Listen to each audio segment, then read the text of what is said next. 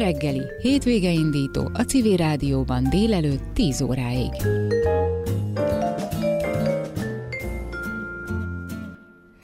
Következő témánk egyik nagy kérdése, hogy a kutyás fiatalokra hat-e a januári depresszió. Az ember és kutyája közötti kötelék mentális jólétre való hatását vizsgálták az ELTE etológiai tanszék és az MTA ELTE lendület társállatok kutatócsoport szakemberei. Egyedülálló, fiatal felnőttek körében keresték a választ arra, vajon befolyásolja a mentális és szociális jólétüket a társ állattartás. A felmérés a Kofidis kutyaszemmel program támogatásával valósult meg, és a beszélgető társunk Kubinyi Enikő egyetemi tanár, biológus, etológus, az MTA doktora, aki az ELTE etológiai tanszékén oktat és kutat. Jó reggelt kívánok! Jó reggelt kívánok! Eh, elsőnek mutassa be nekünk jó az MTA ELTE Lendület Társulat kutatócsoportot, mivel foglalkoznak, eh, ennek ugye ön a témavezetője. Két éve alakult ez a kutatócsoport az elteltológia tanszéken.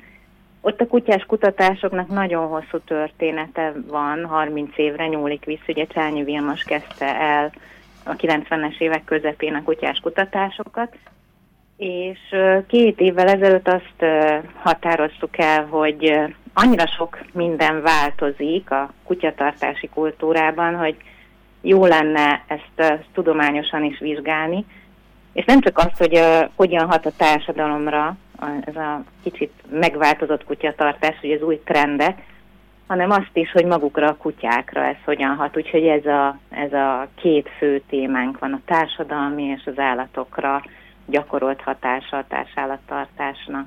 Ilyen nagyon fő vonalakban elmondaná, hogy mik voltak ezek a változások, tehát mik a legfontosabb változások?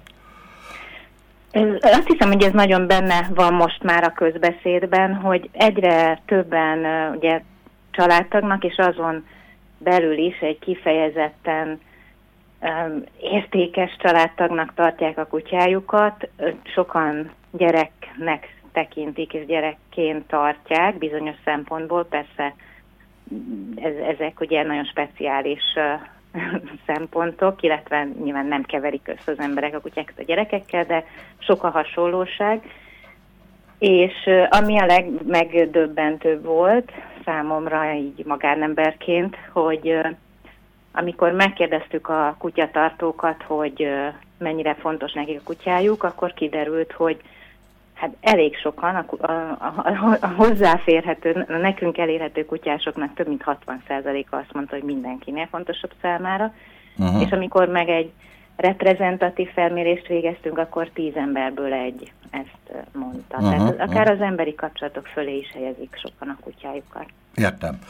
É, hogyan illeszkedik a kutatócsoport munkájába a COFIDIS program támogatásával megvalósított felmérés? A Kofidisnak az volt a célja, hogy a kutyával az emberért alapítvány támogassa. Ez az alapítvány mozgásérülteknek képez ki kutyákat, illetve terápiás kutyákat képez ki, és szerették volna, hogyha, hogyha a támogatás az új kutatási friss eredményekkel párosul, amelyek azt mutatják meg, hogy hogy sok ember számára milyen, milyen fontos a kutya, és milyen pozitív hatása lehet, főleg a mentális egészségre. Uh-huh. E, pontosan melyik korosztályt érintette a felmérés? Ugye kutyás fiatalokat vizsgáltak, és hogy miért pont ezt a korosztályt választották? Olyan korosztályt szeretünk volna vizsgálni, ahol ismert, hogy, hogy elég sok problémával küzdenek, például a magány, az egy gyakran, a magányosság gyakran érinti a fiatalokat, akiket mi vizsgáltunk. Azt a korosztályt céloztuk meg, amelyik éppen belépett a munkavilágába, tehát már nem tanulnak, hanem, hanem önálló életet igyekeznek élni a szüleiktől függetlenül. Tehát a 25-35 éves korosztályt vizsgáltuk, ez nagyjából így a, a millennials, illetve hát a, az Y generáció esik ebbe körülbelül. Tehát az volt a cél, hogy fiatal, önálló felnőttek legyenek, akik nagyon, nagyon sokszor egyedül élnek, illetve a mi mintánkban kifejezetten az volt a célcsoport, hogy éljenek egyedül, és azt szerettük volna összehasonlítani, hogy azok, akik kutyát tartanak, illetve akik nem, azok között milyen különbségeket találunk mentális és fizikai egészség szempontjából. Mi volt a módszer? Tehát hogy találták meg ezeket a fiatalokat? Egyrészt próbáltunk cégeket megkeresni, Újfalusi Dorottya volt ebben a kulcsember, és az ő ötlete is volt, hogy ezt a csoportot vizsgáljuk. Tehát kerestünk céges kapcsolatokat, hogy a saját munkatársaikon belül a fiataloknak küldjék ki a mi kérdőíveinket, illetve vannak saját felületeink is, és ott is hirdettük a kérdőívet, és a, aki pedig szakdolgozóként vizsgált a témát, Daud Ádám, ő pedig célzottan ismerősökön keresztül próbálta bővíteni az elemszámot. A fő megállapítások mik lettek aztán a kutatás eredményeképpen? Olyan kérdőíveket használtunk, amiket a pszichológusok már nagyon megalapozottan használtak korábbi vizsgálatokban. A mentális és a fizikai egészség volt az a két fő dimenzió, ami, amit, ami a vizsgálatunknak a fókuszában állt, és azt találtuk, hogy a mentális egészség, ami összesen 20 kérdésből állt össze, ebben a ebben a tekintetben a kutyások sokkal jobb állapotban voltak, mint azok az egyedülálló fiatalok, akik nem tartanak kutyát. Uh-huh. A fizikai egészségben viszont nem, nem volt a két csoport között különbség.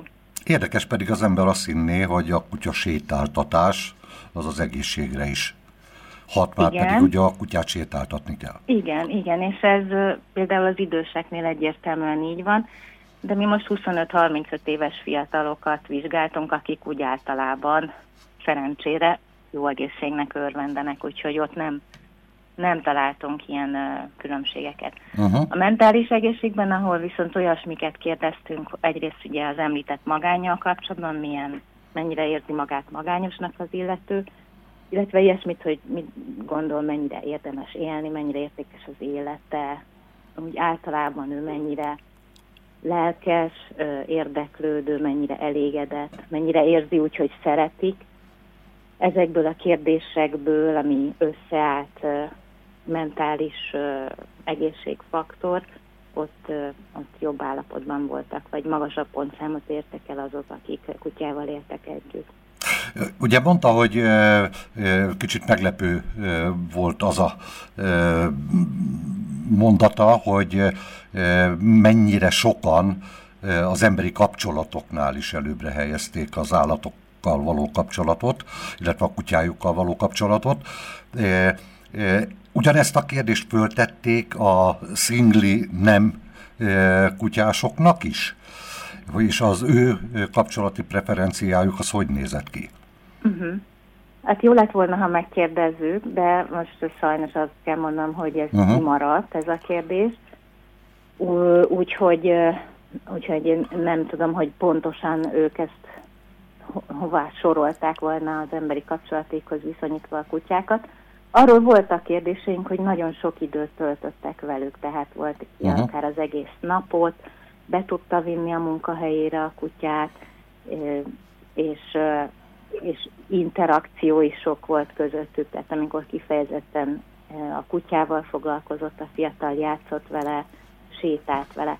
Itt azt is meg kell mondanom, hogy igazából a kutya persze adhatja a szeret velem érzését, tehát ugye nagyon sokan azt mondják, hogy a feltétel nélküli szeretet, illetve a fizikai kontaktus elsősorban az, amit értékelnek a kutyájukban de a fiataloknál is egy nagyon-nagyon fontos tényező az, hogy struktúrálja a napot, ugye ad egy napi rendet, és sétálni kell vele, különösen a munkavállaló fiatalok közül sokan laknak lakásban, és ezért a kutyát ki kell vinni sétálni, és ennek kapcsán az, hogy találkozhatnak másokkal, és beszélgethetnek mondjuk a kutyafuttatóban hasonló érdeklődésű emberekkel, az nagyon sokat ad a Igen. mentális jóléthez.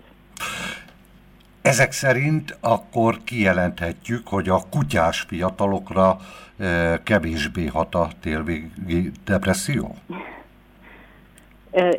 Az valószínű, hogy így van, hiszen, hiszen úgy találtuk, hogy ők elégedettebbek az életükkel, és jobban érzik magukat a bőrükben. Aha. Nagyon szépen köszönöm, hogy rendelkezésünkre állt. Kubinyi Enikő egyetemi tanár, biológust, etológust, az MTA doktorát, aki az ELTE eutológiai tanszékén oktat és kutat eh, hallották. Köszönjük szépen, és további jó munkát, jó egészséget kívánok. Köszönöm szépen önöknek is. Viszont, viszont hallásra.